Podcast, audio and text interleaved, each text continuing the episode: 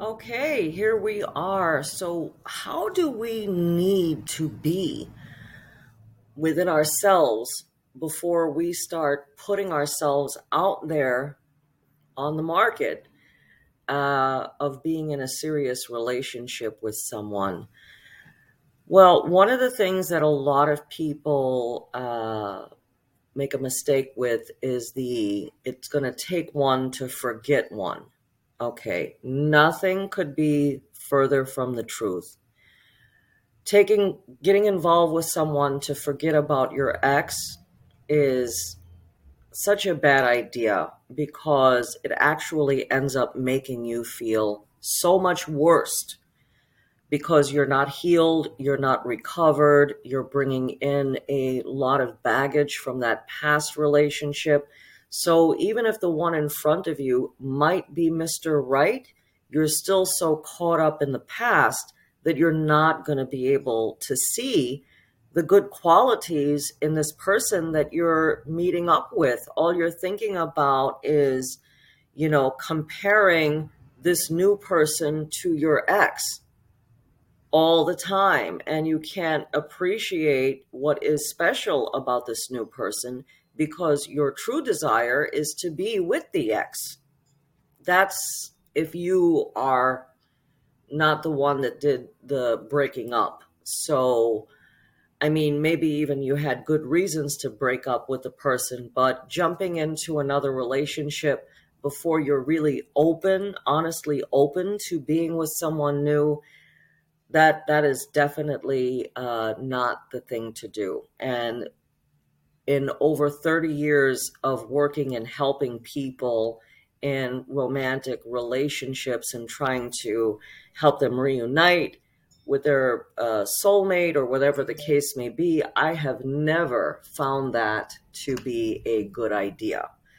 So that's one issue. The other issue is what are you feeling about yourself? Are you feeling lots of self doubt? Are you feeling not good enough? Do you still have um, negative, intrusive thoughts about your past, whether it be because of past relationships or even your deeper past in childhood and unresolved conflict?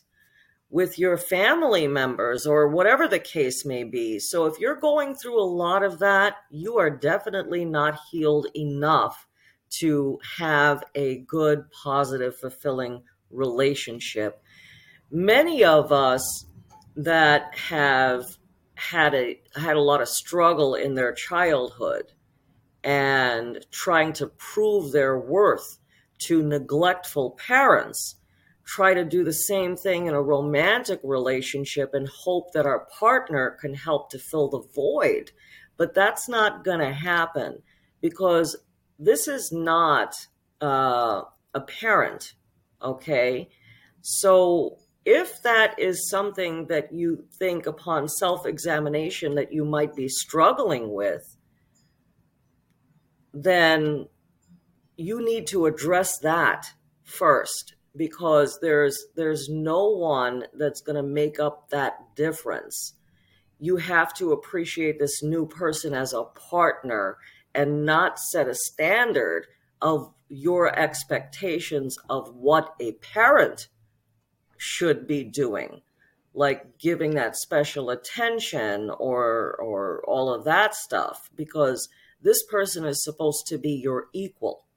And our parents we consider you know above us or more intelligent or whatever someone we should lean on or take advice from to give us direction on how to live.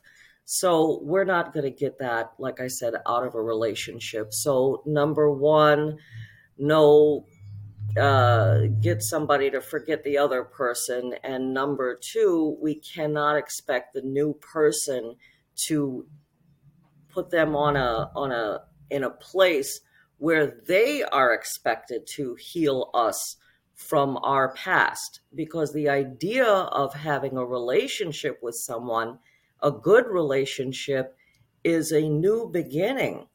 Okay? They're not here to fix us. Okay, that's that's not the job of our partner. So please keep that in mind in a new relationship.